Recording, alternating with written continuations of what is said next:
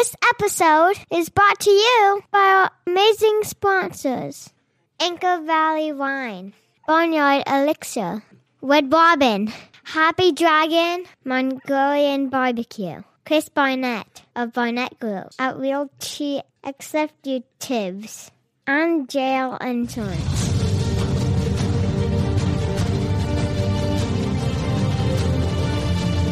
Celebrating the world's best dabs. Son, this is whiskey. Try some. Okay, thanks, Dad. What are you doing? Uh, nothing, honey. Sure, Dad may forget birthdays, graduations, even your fourth grade piano recital. But he'll never forget to tell you, "You're doing that wrong." "No, I'm not, Dad." "Yes, you are." Hello, everybody. Welcome back to another Hello. episode of Dadcast. I am J P. I am joined, of course, with my co-host, the very tenacious Nick Martin. Hello, Nick. How are you? Hey, good, man. How you doing? I'm fantastic. Today is quite possibly going to be what we hope to be the greatest podcast episode in the history of podcast episodes, because we have the honor and the pleasure of hosting a world-renowned surgeon. He's a comedian. He had to flee to America to escape a, a well, we'll get to that story later. He has done so much. He is a humanitarian. And I think most importantly, the biggest accomplishment of this man is he's a dad. And that's what we hear from Dadcast. And that's an ongoing accomplishment. Everybody, welcome to the show, Bassem Youssef. Hello, sir. How are you? I mean, after that introduction, I mean, the, your audience is kind of like down for a very big disappointment. I don't know about J P sets that. The bar so high. Well, you should hear some of the intros we do with Nick. You know, that was actually, I was very polite to him this time. So how's it going, Bassem? How, how are things, man? It's amazing. It's great. Uh, I'm loving my new life here in America. I mean, it's not new, really. I've been here for a few years now, but uh, it's great. Uh, it's it's happening. I'm uh, I'm doing comedy. I've actually been like in the middle of the pandemic. I was actually touring all around America. Just in the past three months, I was in Tampa, uh, Houston, Dallas, uh, Maryland, New Jersey, Miami, and I was every sing a different country, a different city. And it was interesting to see uh, how people are dealing with the pandemic around. They are responding to comedy. Yeah. You know, I was actually in Miami last week, the same time you were. If I had known, I would have probably showed up and introduced myself and been like, that was a little bit early. You don't know who I am oh. yet. But uh, I noticed. Oh, my being, God. That's uh, I, I was in the Miami Improv all weekend, man. I know. Oh, my God. I was I was drink, having fish tacos with my lady in Hollywood, just up the street. Yeah. But uh, have you noticed that in, in South Beach, Miami, uh, masks don't seem to exist? Well, I, I, I actually, I used to open my act by, this is like, guys, everywhere else in the world, this is a mask. In South Miami Beach, this is a thong. It's just like, and I kind of turn around and I'm like, this is how we use them here. It's probably what they did. Oh, by the way, man, happy birthday. Yeah, oh, man, happy birthday. birthday. Yeah, that's my birthday too. Yeah, Wikipedia is our friend. So, oh, thank, oh my God, yes. I've already uh, established that you are a dad, but uh, this is the one question we do ask of all our guests to come on the show. Um, are you a dad? Yeah, I am a dad for uh, two children. Two children, and how old are they? If that's something you'd like so to share. The oldest is Nadia. She's Yeah, Nadia, she just turned nine. Her birthday is three days apart from, my, from mine. So we kind of like celebrated our birthday together. And the youngest is Adam, and three is uh, three and a half years old. Wow. And, so that, uh, that's awesome. You know, it's amazing. Yeah, it's amazing. How is that? You know, see, we're actually the same age. Well, okay, you got me beat by a few months. And uh, so nine and three, you got a late start in the whole world of fatherhood as well. Yeah, I actually, everything happened to me late.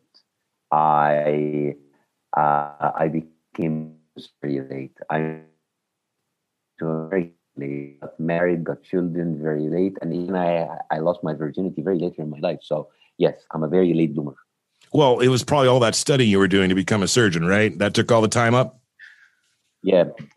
Yeah, being a nerd is not a, a, an easy thing. Nick called me a nerd the other day just because I like computers and cameras and audio equipment. I told him I was a nerd in disguise. So, Bassem, you have... I, think, I think I said you were my go-to nerd because yeah, fair I'm enough. trying to buy a computer. I don't know what I'm doing. Well, thank yeah, but look how beautiful what your background looks now. You should have seen him last week, Bassem. It, it, it was a window. It was terrible. That was it? It was it was embarrassing. It was a window with some with some shutters. It was it was the worst thing in the world. Now you have guitars all behind you. That's amazing. And now he's upped his his Zoom background game. Looking exactly. good. Nice, so nice. Let's dive into. I you've written some children's books, and from what I've read, uh, one of them is based on your daughter Nadia. Is that true? Yeah, it is the one children's book. It's the, it's called The Magical Reality of Nadia. And now I if.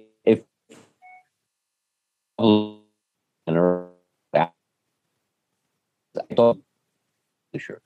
And I know what I don't know how to write. The children can help you. What is important is your experience. How as as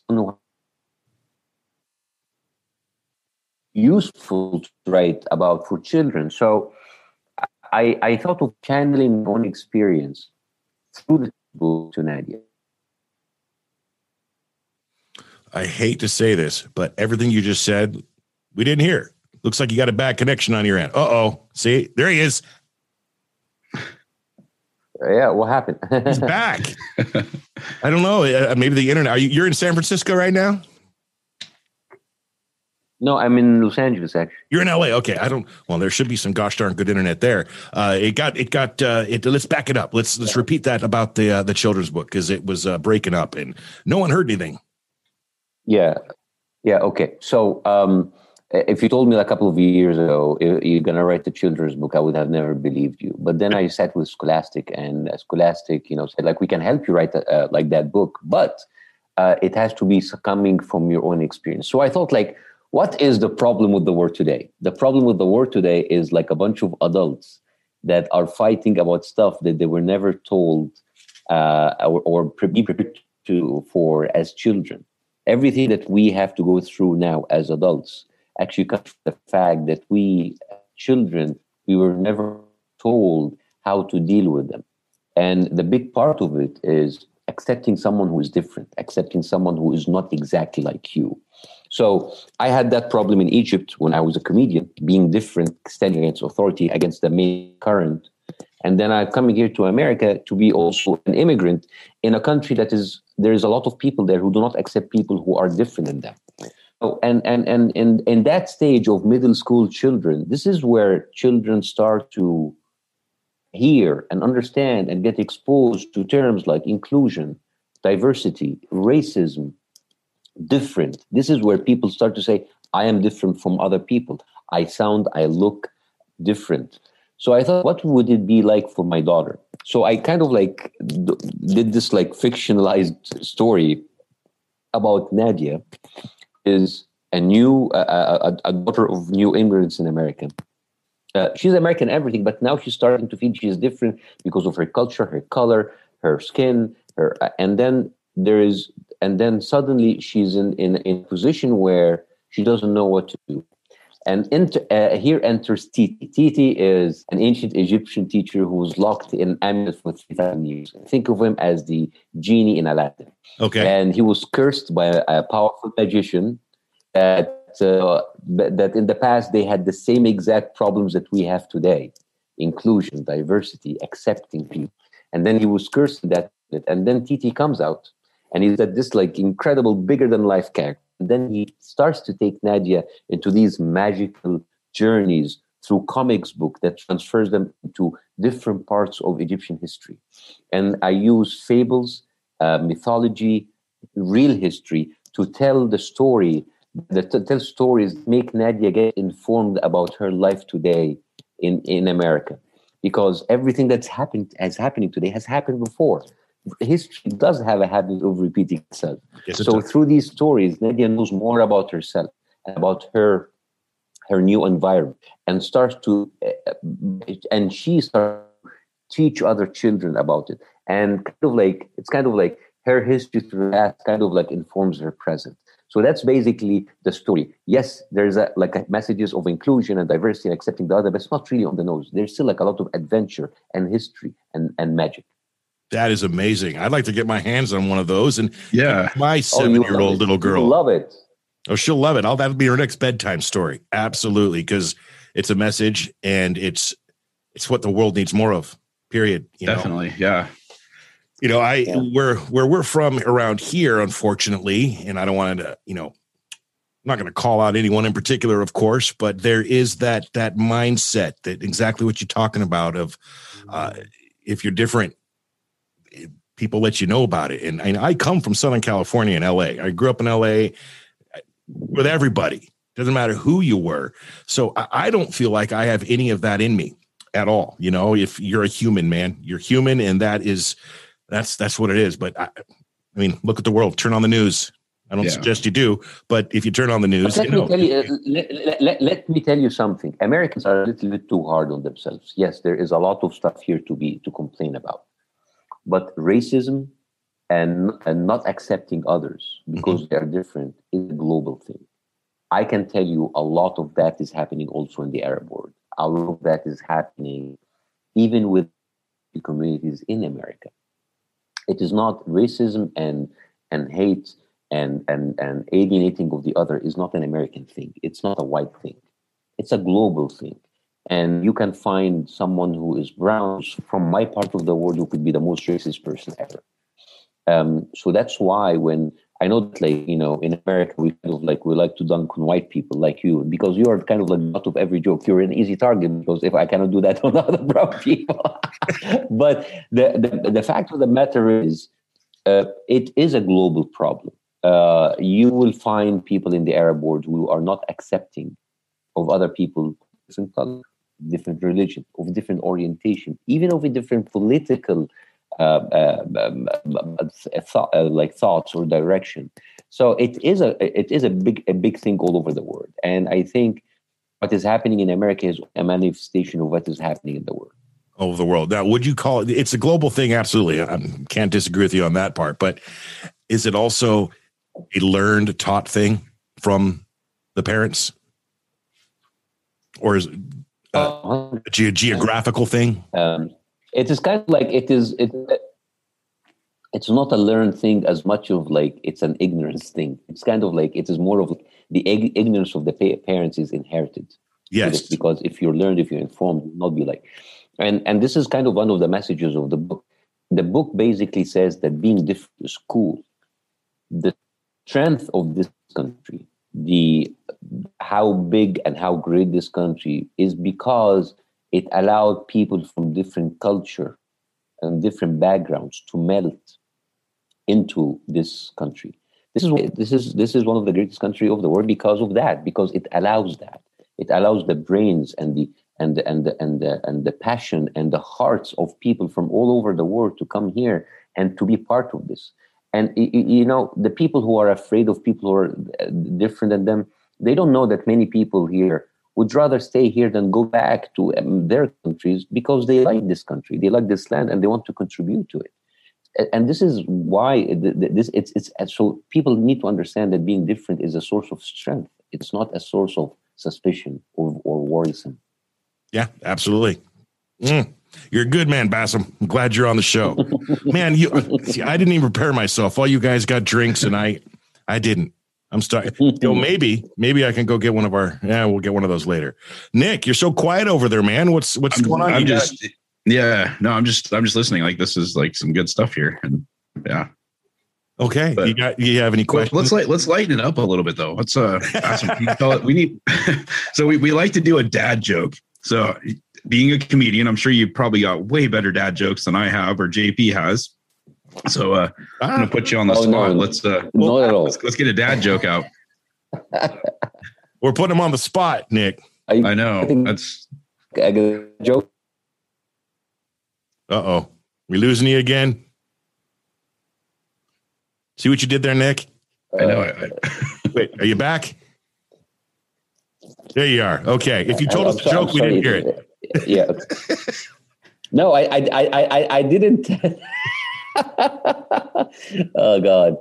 Um, No, I don't have any dad jokes, guys. Come on. I mean, you're putting me on the spot. Well, well, thankfully, Nick Martin, you know, the guy right there, he's got a whole book of them. And so right. oh my God, I, for Christmas, I, hooked me up with I a should, book I, of dad jokes. I should get that book. That's, you shouldn't it's actually. Terrible. Let me tell you why. Okay, so what we've done on every show is we've told a single joke because it's three hundred sixty-five days worth of dad jokes in that book. So we're going to open up to today's date, and hopefully we finally have a decent joke. But I'm not gonna. I'm not gonna hold my. I, I have a joke for you. Okay. What does an egg drive?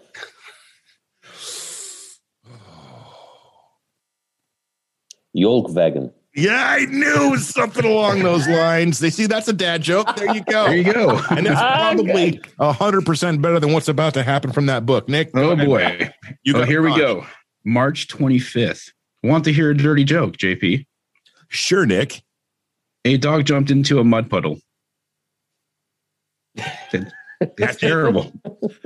We got it. We got to write a strongly worded letter to the authors of that book. Or we should just write our own dad jokes. We can collaborate with Bassem, and that can be the next book, man. Boom. Yeah. Dad jokes with Dadcast and Bassem. So I, I I have to admit something. In the last twenty-four hours, Bassem, I have looked and watched at almost every single... I went down the, the Cinderella hole on YouTube videos that included you, because I am an aspiring YouTuber myself, or I was a few years ago doing my own thing. And I came across and saw some of your early, early stuff that you did, which actually uh, it was what was the catalyst for your show that you ended up doing. And I mean, five million views over the course of a few months. And we're talking ten years ago. This is unheard of when it comes to YouTube back then. Um, just trying to get some information on you, but that, how did that, what it was, I'm it was all the whole revolution going on. Which what inspired you. I, I would like to hear, I know you've probably told this story a hundred times, but here's one hundred and one. We'd love to hear that story and the journey that got you to America here on Dadcast. So um, in a nutshell, all my life, I was a heart surgeon. I was mm-hmm. a boring heart surgeon. Actually, not very boring. I mean, I kind of like in my heart, I hated medicine. So I need to have an outlet. So I kind of like on the side, I used to teach salsa and tango. So that's kind of like my secret getaway. So the kind of like between like my, uh, yeah, yeah, I, I was like a, I was a, I was a Latin doctor. And then, uh, and, and then um, I, I studied hard for the U S M L E, the transfer exams, and I got accepted in an American fellowship, uh, a clinical fellowship. And I was going to Cleveland. Then twenty eleven happened. And then suddenly there was a revolution, uh, the Arab Spring. And um, when you watch the news, you would realize that there were two different kinds of reality. The reality on the street, people wanted democracy, change. They were revolting against dictatorship. But according to the state-run media, this was no revolution. It was a conspiracy. It was a conspiracy that was run by, uh, you know, uh, the C I A, Mossad, Hezbollah, Iran, Hamas oh. together. This is like how we go construct. I mean, I know that you guys are getting to know the term fake news. We had them for seven thousand years. Oh. Then we, we like had uh, I had a revelation of like I was all I was always mesmerized by Jon Stewart, The Daily Show, and I kind of like did kind of a knockoff, kind of like a version of it in my in an empty apartment where I did YouTube videos making fun of the state-run media, and then before right. I know it, kind of exploded, and I had a show. Uh, I had like offers to actually be on television. To actually uh, uh, be my own, get my own daily version of the Daily Show. And before I know it, I had forty million people watching my episodes. Crazy numbers, each episode on television. The whole country was watching. But of course, you know, uh, authoritarian figures all around the world are very thin-skinned. In your case, in America, it is orange-skinned, but that's a different issue. But then not I anymore, had, it's not.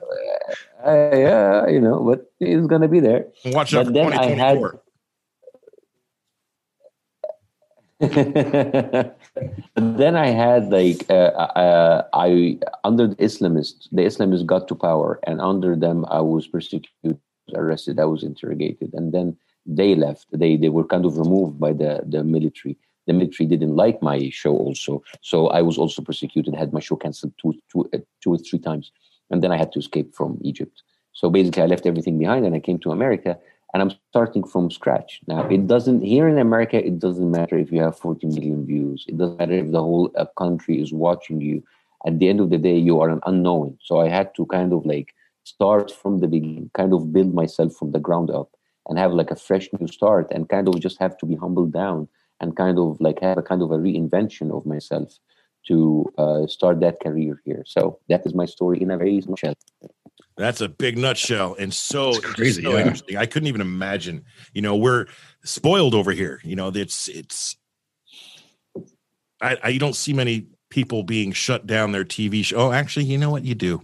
You yeah. Do. Not, do not to the extent now. Of getting arrested and, you know, death threats. I, again, like I said, I went down that rabbit hole and uh, watched enough videos to see that I sure as hell wouldn't want to be put in that position. That's some scary stuff, man. No, no. He, he, Here's the difference between America and what happens in my part. So in my part of the world, the people who does that, the shutting or the persecution or ending your career is the government, people with power. It's more of like public outcry. It's kind of like at the end of the day, you are being shut down by private entities that they are worried about their, uh, you know, ratings or it's it's business. If you're bad for business, you're out. And if and if the public out, uh, outcry can be, you know, bad for business, it's, you know, they will shut you down. If sometimes you will have a public outcry and the and the company will not care about it because it's still good for business. For example, when Nikki uh, Kaepernick to be the face of, you know, of their campaign, right? Uh, his T-shirt, a lot of like Nike, was burned by the people who hate Kaepernick.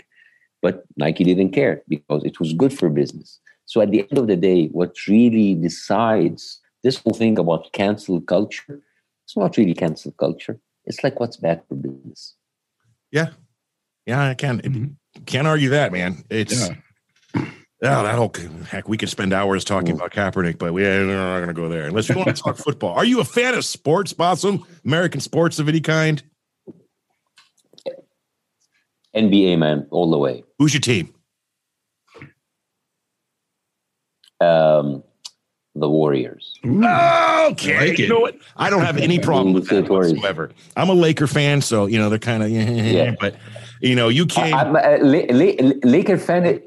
Laker fan is my second favorite because now I live in Los Angeles. But, like, when I came to to America, I came and I stayed in the um, the East Bay. That's kind of like the um, Oakland. Yeah, yeah, yeah. Uh, like around nice. Oakland. Yeah. And I would at that time, that was the rise of the Warriors. And I was just like, got mesmerized. I love uh, Steph Curry and yeah. I love um, Steph Kerr, the, the the coach, because he actually grew up in Egypt. So I had kind of soft spot for that team. And uh, for the past two years, because of the injuries, Clay Thompson and Steph Curry, whatever, they kind of like, you know, dwindle down. But they're still my team. I still love them. I still appreciate them. And kind of like, you know, I didn't kind of like ride on the on the Lakers wagon yet because LeBron James came there, although he's an amazing player and I love watching him play with the Lakers. Yeah, man, I, I'm excited. There were so many, many years there where it was not so good at all. Oh, so back to your kids. Uh, as a father, in both of us, Nick as well, we are both older skewing for having the young children that we do have. My youngest is seven years old. Uh, what is there any, what, what's the hardest thing you do? There's always difficulties and I hate talking negative. We're going to get to the positive, but if you were to pinpoint the frustrations that are good frustrations that you have as a father of young children, you got to have a story. Like, I bet you something happened this morning that was just is funny that little kids do. Anything that, that pops out of your head. Well, uh, are you ready for something a little bit heavy? I was born ready. Should I uh, strap in? Okay. So uh, my youngest, Adam, he got diagnosed to be on the spectrum of autism uh, about four or five months ago. Okay. And for us, it was kind of, um, this kind of like shook us hard. But uh, we think that in uh, uh, we were kind of like, like very... we were not in a very good state, and he was kind of, uh, has kind of a delayed speech, but we went to doctors. We kind of like, we caught it very early. And, uh, and of course it was very difficult in the pandemic, trying to find help and open schools because like most of those services that is provided by your local authorities are kind of shut down because of COVID. Right. And then they say like remote learning. Well, good luck having an autistic child who's three years old looking to a screen, uh, talking to a stranger. Yeah. So it was a, a but here, here's what happened. We, we kind of like a doctor, a friend of us told us a sentence that kind of like opened our mind. He said like, how many people do you hear that be, they are autistic? It's like a lot. It's like how many of those you see them in adult life? It's like not many. So many of those people kind of like grow out of it. And many of them with the right intervention and the timely intervention kind of like grow up and to become amazing people. I mean, I've been reading a lot about it. Bill Gates, then Akron, uh, and uh, um, uh, Susan Boyle, uh, even like they are like old people who had received that kind of uh, uh, diagnosis. Uh, he's not like, he doesn't like, you know, get the typical autistic things like, you know, the, the, the, this, the sensory irritation and stuff, but he's kind of like, you know, he's on the spectrum. But I will tell you something. It was, of course, very hard, but it was a blessing in disguise because I am used to be someone to be always under stress. And I used to bring that stress with me home. And um, uh, I, I think, my son having this kind of diagnosis kind of moderated my stress and moderated my responses. Now I am actually much more understanding and receptive of my children. Uh, I don't lose my, I, I, I, I check myself before I kind of like lose my temper or right. become loud. And now I kind of like look at these children in a different eye. And I think it made me a much better father, a much better uh, parent, to be more receptive and to be more understanding to someone who might not see eye to eye on the same things, who might not have the same perception.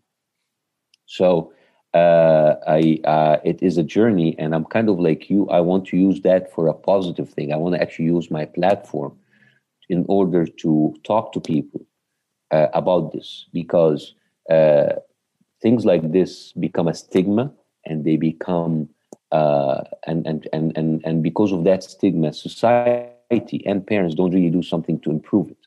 And instead they kind of hide it, uh, kind of like, you know, push it under the rug. And I, and I think like the more accepting society is for people who are different. They're not handicapped and they're not backwards or anything. They're just different.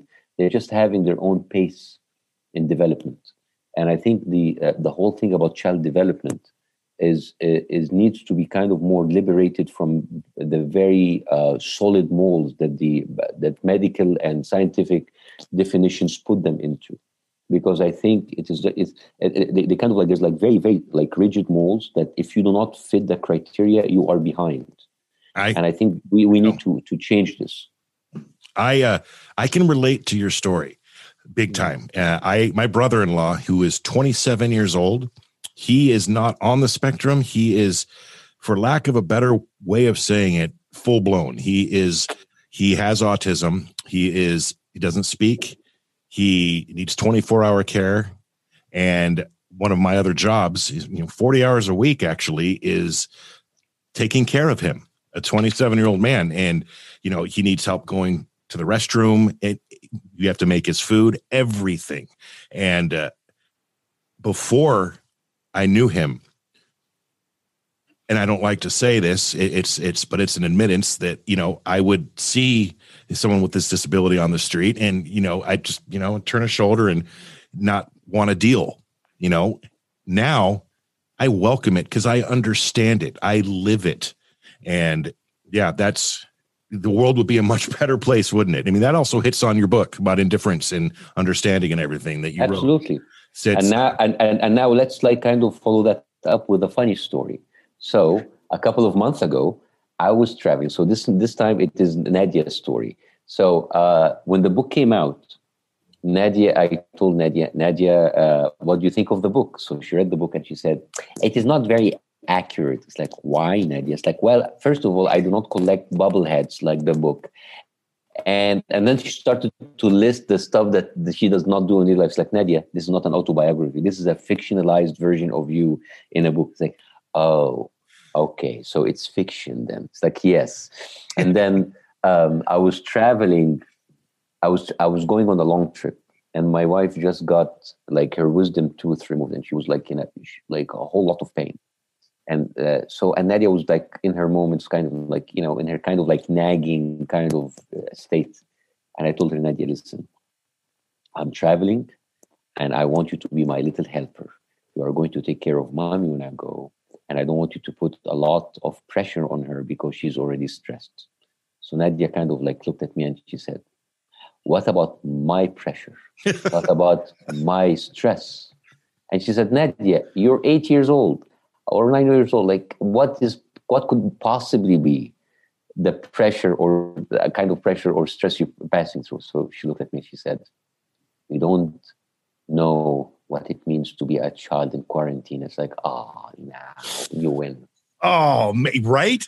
How? Oh, boy. oh, it, it's, I'd like to think so, right, Nick? I'd like to think because yeah. we're living it. We, I've got three kids at home who've had no school for a year. Well, they just went back about a week ago. Thank God. Right. But, uh, you know, the last year has been at some point of this whole homeschooling, looking at a computer thing. I've just, I've a couple of days, I've just said, shined it. I, I see the stress those poor things are going under and mm-hmm. also the parents going under. But yeah, I mean, that hits nail on the head. How do you yeah. argue that point?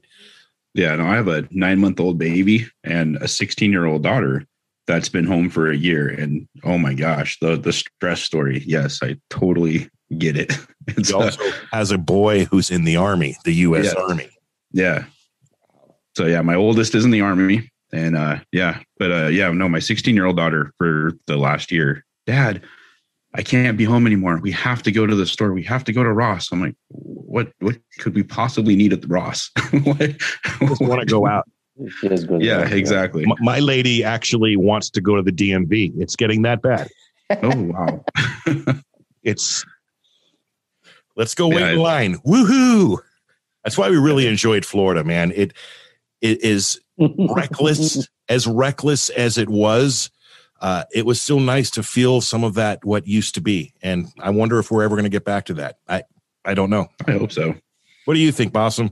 Everyone on the planet gets a vaccine. Will the world be the same? Are masks going to go away? No, it will take a couple of years to kind yeah. of like get back. Uh, you know, I'm worried. Def- listen, I don't want to be negative, but I'm worried about the next pandemic. The next pandemic. Oh, and the boy. next pandemic will happen. You, we're talking like pandemic. another version of the strain of the yeah, COVID? Yeah. yeah. yeah. No, no, no, not from COVID. I mean, uh, I'm not, listen, um, if you want to talk scientifically, well, I, every single pandemic that we have seen. Yeah. Every single pandemic that we have seen comes from animals. And uh, in the past uh, one hundred, two hundred years, our connection with animals has increased dramatically, and all because of animal farming. Uh, the source of all the pandemic, all the diseases come from animals, and and and and kind of like increasing the contact with animals is actually is a huge risk. It's not about like a guy ate a bat in China. It's going to be like, I mean, if you remember like, Uh, uh, avian flu, birds, mm-hmm. swine flu, pigs, mad cow disease, Ebola, even AIDS came from monkeys. Mm-hmm. You know, so the thing is, if we do not find, um, if we do not definitely find a way for controlling animal farming, reducing it, it will continue, and it is, uh, it is, it is a health issue. It's a global warming issue. It is. Uh, It is a pandemic issue, and it will just happen again. It will, uh, I mean, you know, uh, the, the Spanish flu happened. It's the Spanish flu is an avian flu, and it actually started in a in an American uh, camp uh, because of a, a chef who was actually dealing with chicken, and it it happened from there. So the Asian flu, the uh, Hong Kong flu, uh, all over MERS. There, the, every single, I mean, there is like a, a very funny billboard that said like, hey, tofu did, never co- caused the pandemic. Well, there you go. He's afraid of the next pandemic. Well, now I'm scared. Yeah, me too. I know. So let's, and not, for me, not for me, my children. Yeah. The, yeah. It's what those poor things yeah. have gone through and been Absolutely. forced to go through this year. I, I mean, I don't know if that, it, they're going to recover. Kids are resilient. We know this, but it's been a hundred years since any child has gone through anything of the sort. And it's so different nowadays than it was back in mm-hmm. nineteen eighteen. People, well, you got anyway. social media, so, you got yeah. everybody sharing everything. It's just, it's crazy. Yeah. So George Carlin's your favorite comedian. You like that segue? Oh, yes. I love it. I George love it. Carlin. I love it. He is the man. Now, hopefully, because I saw that on Wikipedia, and I'm like, you know, you can't always be sure about the Wikipedia. Have you seen my Wikipedia page? I'm a female, apparently. You know, it's. Oh, good. I'm good at that. Would look, I make comedians laugh, Nick. I'm going to say a world-renowned comedian laugh. Research ever, Maybe I should, ever again. You like my new tattoo, Bassem? Me I, and my lady got matching tattoos I, I, in Florida. I, I, I, I, oh my God, Jeff! Listen, I have to tell you, like your Wikipedia and research ability cracks me up. It's good. I mean, here we could for nineteen years he studied and worked in the field of medicine, a cardiothoracic mm. surgeon. That's hard to say, which just yeah. means heart surgeon, right? Yeah. When's the last time you performed any type of medical surgery? two thousand twelve two thousand. Oh, that's actually more recent. You were still no. No, I was already doing my show.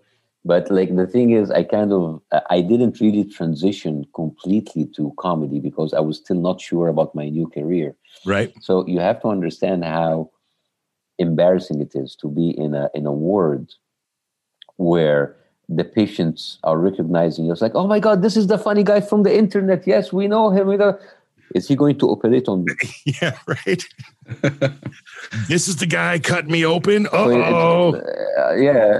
Yeah, it was hard. It was very hard. So uh, I kind of like, when I got kind of like more confident about my entertainment career, I kind of left medicine. And because of that decision, many more patients are alive today.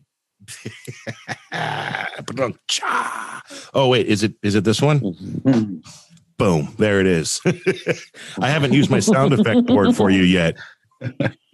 Oh, man. So in my in my deep dive down that rabbit hole of YouTube videos and Bassem Youssef, Um, I came across one earlier today. It was an interview with some lady, probably a morning show on N B C. By the way, well done on being on every single talk show in the history yeah. of the universe. That's and well amazing. Done on having, I guess, the most viewed Jon Stewart episode ever. Yeah, that's oh. true.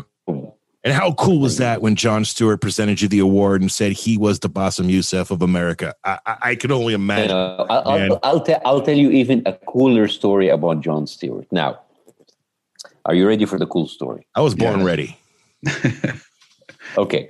So when, when a lot of people said, like, how did you get yourself on Jon Stewart? So I said, listen, uh, when people started to recognize me in the international press, when I was still on YouTube, I managed to mention and drop Jon Stewart's name in every single interview deliberately. Right. So it's so like, uh, I watch Jon Stewart. I love Jon Stewart. I get mesmerized by Jon Stewart. And then it's like, I eat Jon Stewart three times a day. It's like, I'm just like, like just like I'm dropping his name randomly.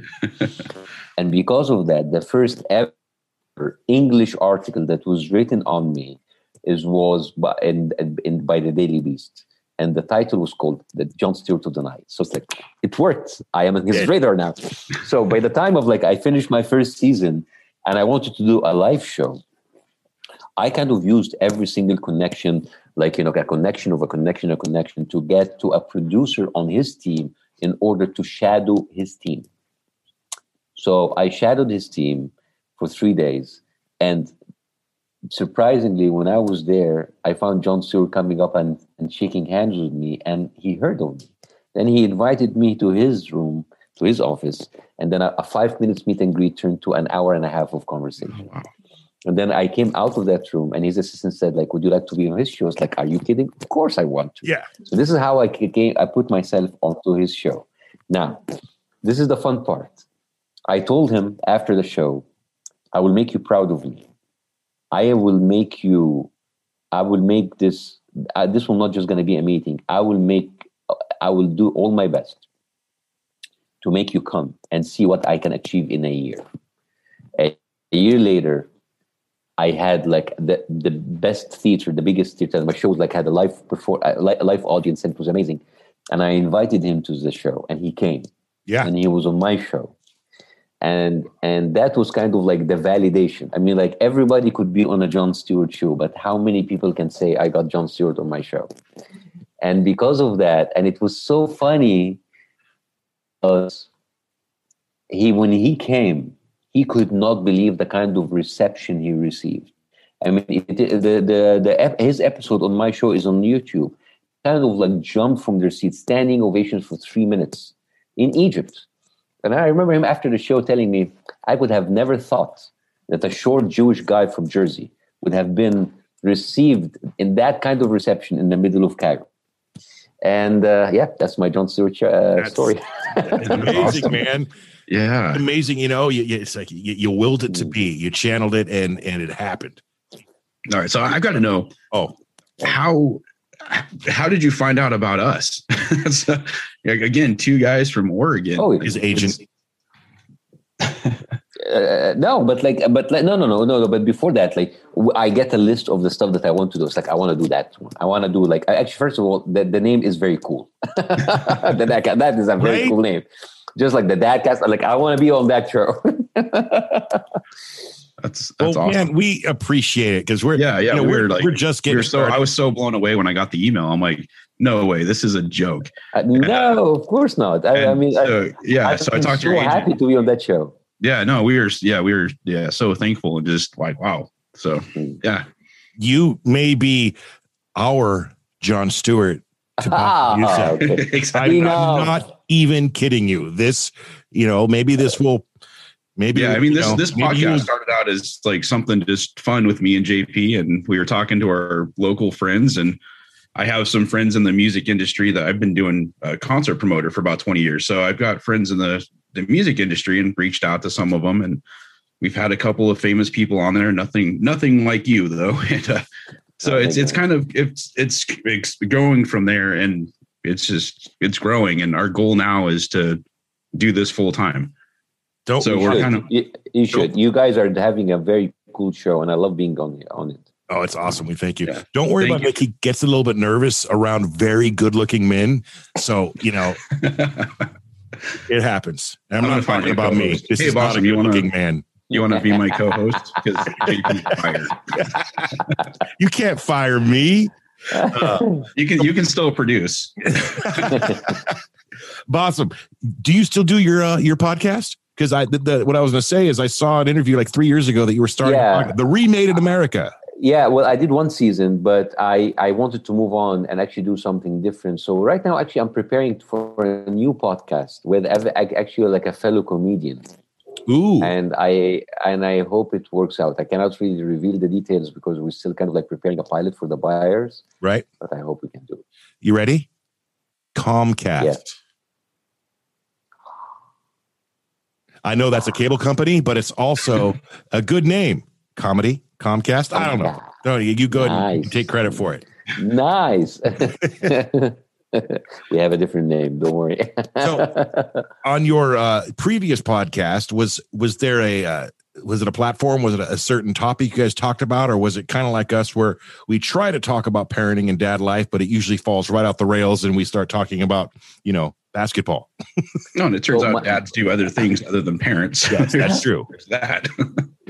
My previous podcast was called Remade in America, and it's basically about like how to re- reinvent yourself, uh, especially if you are come from a from a place with certain expectations.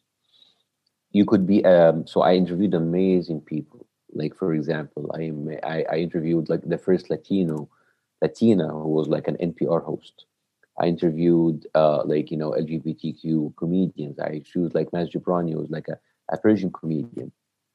So it's kind of like everyone in our lo- in his life or her life at a certain point come to a point where they ch- they want to change their perspective, their lives, their careers. And it happens that many of those people have to do it in America, whether you come from a different country, whether you are from the middle of America and you find yourself on one of the coasts, there is a kind of like a reinvention happens. I was very interested in these stories. And that's why I kind of like related those stories with mine. Right. So that's why it was, it was a very special podcast that I really loved. Well, good. Hey, when's your, uh, do you have an E T A on when this new podcast's going to start happening, give or take? It's Hollywood, baby. It's I mean, you pitch, you wait, you pitch, and you wait, you, you pitch, pitch, and you wait. Everybody in Hollywood is moving. I was like, hey, I'm working on a script, right? Well, everybody hey, is pitching somewhere. Maybe, I don't know, who's the biggest movie star in the world right now? Dwayne Johnson? The Rock? Yeah. The Rock. Well, Rock's agent's going to yeah. approach Bassem and say, hey, we'd like to be on your podcast. And then you'll have an idea of how we feel about Ooh. you, man. Amazing. Exactly. so, oh, man. Good. Thanks so much. Thank you. How much uh, traveling have you done in the U S? Have you hit almost every single state so far? No. No, but I have been into, I mean, I couldn't, I can't, I have been to um, Portland. I have to tell you guys, you know, I mean, I thought that Los Angeles is like a hippie state, oh, like a hippie, a hippie city until I went to Portland. No, no, no, no, no. Portland is like in a different category, guys. Yeah, I mean, it's... I could not actually believe that like, or like seriously, like in the last elections, the half of the American states were still voting on weed, and Oregon says, all right, we'll allow cocaine. It's like, yeah, what? Screw it, man. You can do the cocaine. Do all the meth you want. You're just going to get a one hundred dollars fine. It's fine. Oh. It's crazy. It's I'm so crazy. Happy living here. It's crazy. no, there, there's, it's, it's batty. Who knows? Only time will tell how that one's going to play out. But yeah, we are in the far southern end of Oregon. Portland is way north. So we are at what I like to call the real Oregon. You can't you can't base Oregon off of Portland, unfortunately. Uh, although ninety-five percent. But Portland is a great place to place your Oregon onto. That's a great happy place, man. No, it is a cool place, but don't get me wrong. It's it's it's different. It's if uh, you ask everyone here if you could just kind of separate Portland and make it its own state, uh, yeah, most people are going to agree uh, they should make it its own state. Wow. wow. Internal state politics. Oh, yeah, dude. The state of Jefferson, they've been trying to do it for years. They want to separate Northern California and Southern Oregon and make it its own state called the state of Jefferson. But Ooh. It's never going to happen. It's they've been yeah. they've been trying for years and years and years and, you know, politics. Ooh. And Ooh. It is. Well, there you guys go drinking again. I'm so freaking jealous. Oh. Give I'm, this I'm man a bottle smart. Of water, guys. oh, yeah. Let me get my producer over here. Oh, wait, that's me. It's. oh, no, no, don't worry. I'll be fine. We got a few more minutes to go and we'll be good. Um, are you a movie fan at all? Oh, absolutely. All right. It, it, it, I ask a little background on me real quick. I used to work in radio. I still work in radio, but that's, that's where I got this beautiful voice.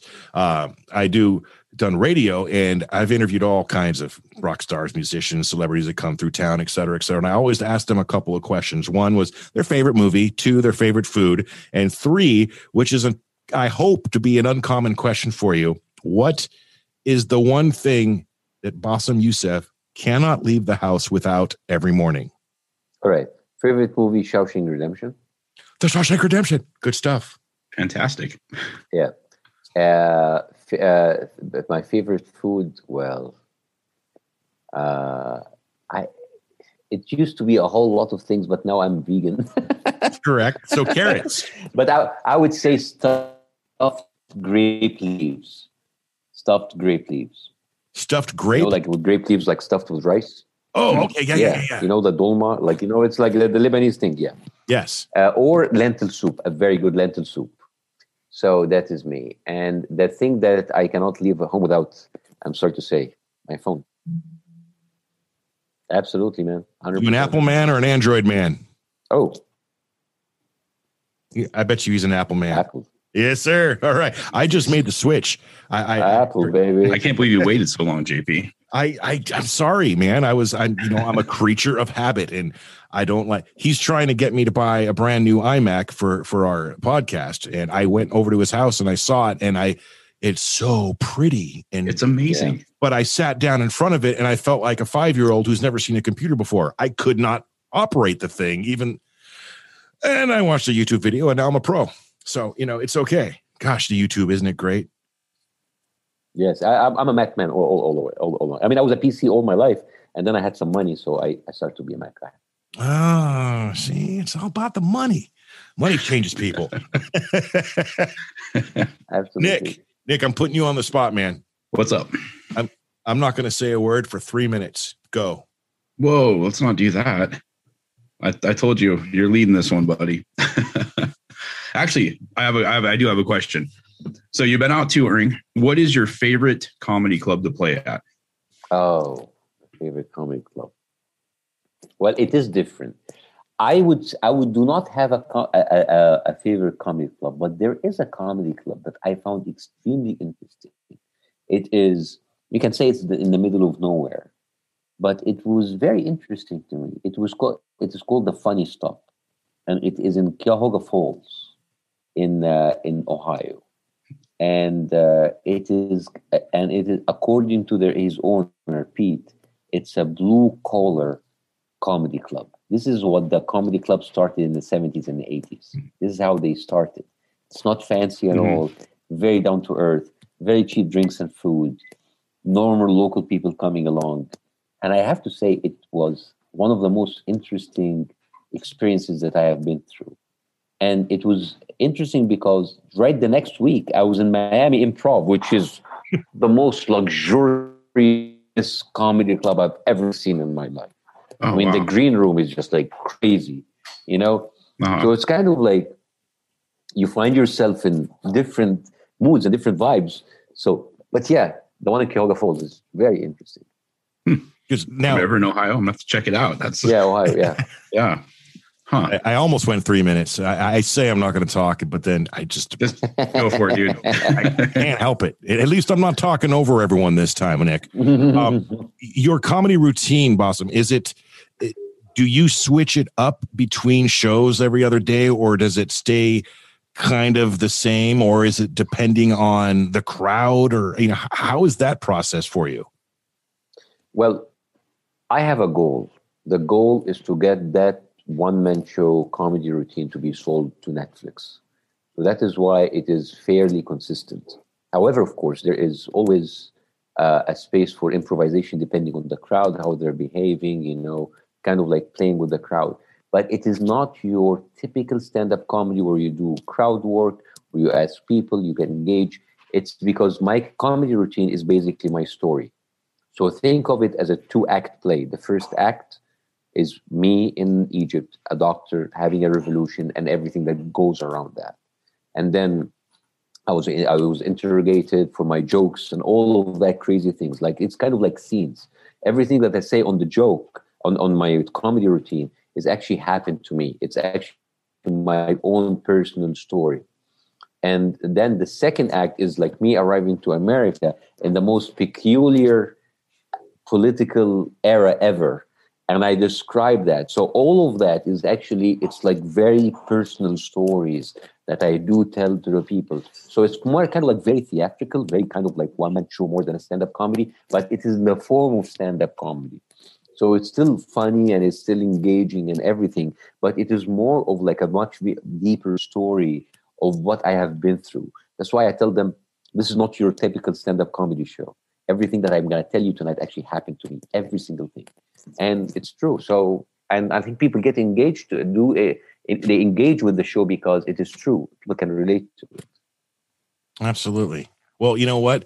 I watch a whole lot of Netflix, so I've got some pull. I'll uh, I'll see what I can do about that for you. Uh, oh, please do. Between me and my lady, I think we might be the uh, oh the number one subscribers to Netflix, which is why there's this overweight problem, which you can't see on the camera. But, uh, we'll, well I would there. love, Jeff, that you can come to one of my shows. It would really be an honor that you and Nick can come to my shows. Seriously. Oh, we would love to. Are you, yeah, still, are you still touring? In fact, talk to me. What are the next, in the next two months? So you got any stops? Well, uh, well, M- Miami was the last of them for now. So we're waiting for new dates. So of course I was just there. Oh man. I, I was literally sitting in the Hollywood International Airport having the last drink at the Margaritaville in the airport and scrolling through my phone. I was doing a little show prep for you. And I'm like, he's, he's in the, he's, he's twenty minutes away, honey, right now. And he played oh last God. freaking night. Cause we left on Saturday. You played Thursday, Friday, Saturday, Sunday. Oh, oh. if I would have just looked oh. at my phone earlier. I did my best attempt because I was on vacation to not scroll through my phone and think about work or anything. This isn't oh, work for the that. And I was this texting you like throughout the day on your yeah, vacation. And this guy, yeah, I tell him, don't call me. Calls me like thirty-seven times. But uh, yeah, I was pretty bummed. I, if I would have known, we would have shown up into that show. It, it would have it that that would have that would have been awesome fun. In Miami of all places.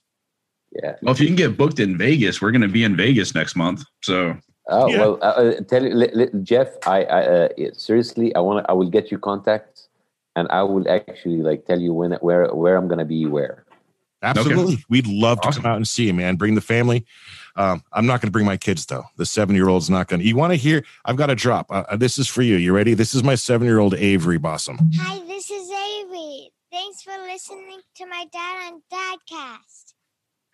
How is this not the number one podcast in the world? We're working on it. It's not yet, but it will be. Well, we yeah. we we got we got this this guy named Joe that we need to uh, have a chat I with. Mean, Joe Joe Rogan does not have what you have. No, but no, he doesn't. You know what? You're damn right. He does not. That's right. Oh, that's amazing, man! I thank you for that endorsement. That. You have no idea. That yeah. means the world to us, and uh, we appreciate it, man. Awesome. You know what, Nick? I'm about to end this thing, so if you want to jump in here with anything, I just want to say man. Thank you for doing this, man. This is like this makes this like something that we know we're doing the right thing, and we know we're in the right direction. And well, well thank you so much. And I want to tell you, like you know, sometimes I joke about like uh, you know uh, when Arabs get their kids to comedy clubs because like sometimes I have Arab audience coming to my show, they have never set foot in a comedy club before. So sometimes they get the kids and they say like the Arabs that come to my show with kids, I tell them guys, like, you know, this is, there's a lot of F bombs. It's like, F-bombs. Right. Back home, we've got real bombs. Yeah. And your hope you don't, your show doesn't bomb. Again, speaking of F-bombs, you two, I'm actually proud of us. We didn't drop one F-bomb this episode. We didn't. And there wasn't even. I'm, I'm proud job, and Nick. Disappointed at the same time. Nick, Nick, it usually takes him forty-five seconds to a minute. Sometimes when he's really behaved, we get about five, ten minutes through. And exactly. Then, and then at the end of a show, I'll drop one just for the sake of the fact that I can. This isn't radio, but uh, we're not going to do an F-bomb on this show. We've done so well. There's yeah, no, I mean, you know, I, I, I, this is like a dad joke, so I was very, very careful. Yeah, the dad, the dad, the dad, for the record, it would have been perfectly okay because yeah, yeah. dad doesn't drop an F-bomb here and there. That's right. Oh, all the time. All right, man. Well, man, it, it, from the bottom of my heart, from my family, Bassem Youssef, thank you so much for taking time out of your day to uh, join these two guys from Oregon's podcast, Dadcast. It's been a pleasure. It, it is one, so like, one of the sweetest experiences that I had. Jeff and Nick, you were amazing, and I really enjoyed every minute of it. Thank you so much. You are very welcome, man. And uh, yeah. once uh, once this is over, um, we'll be in contact with you. I'd love to get that information, and uh, we'll come see a show. And and and get and get and and get that book, uh, Magical Reality for Nadia. Seriously, your kids will love it. I One promise. More time, where is there? Do you have a website or anything that anyone watching or listening to this podcast? Yeah, my, my website. Oh yeah, yeah. You should follow my website for my upcoming shows if I have any. So, Bassem Youssef.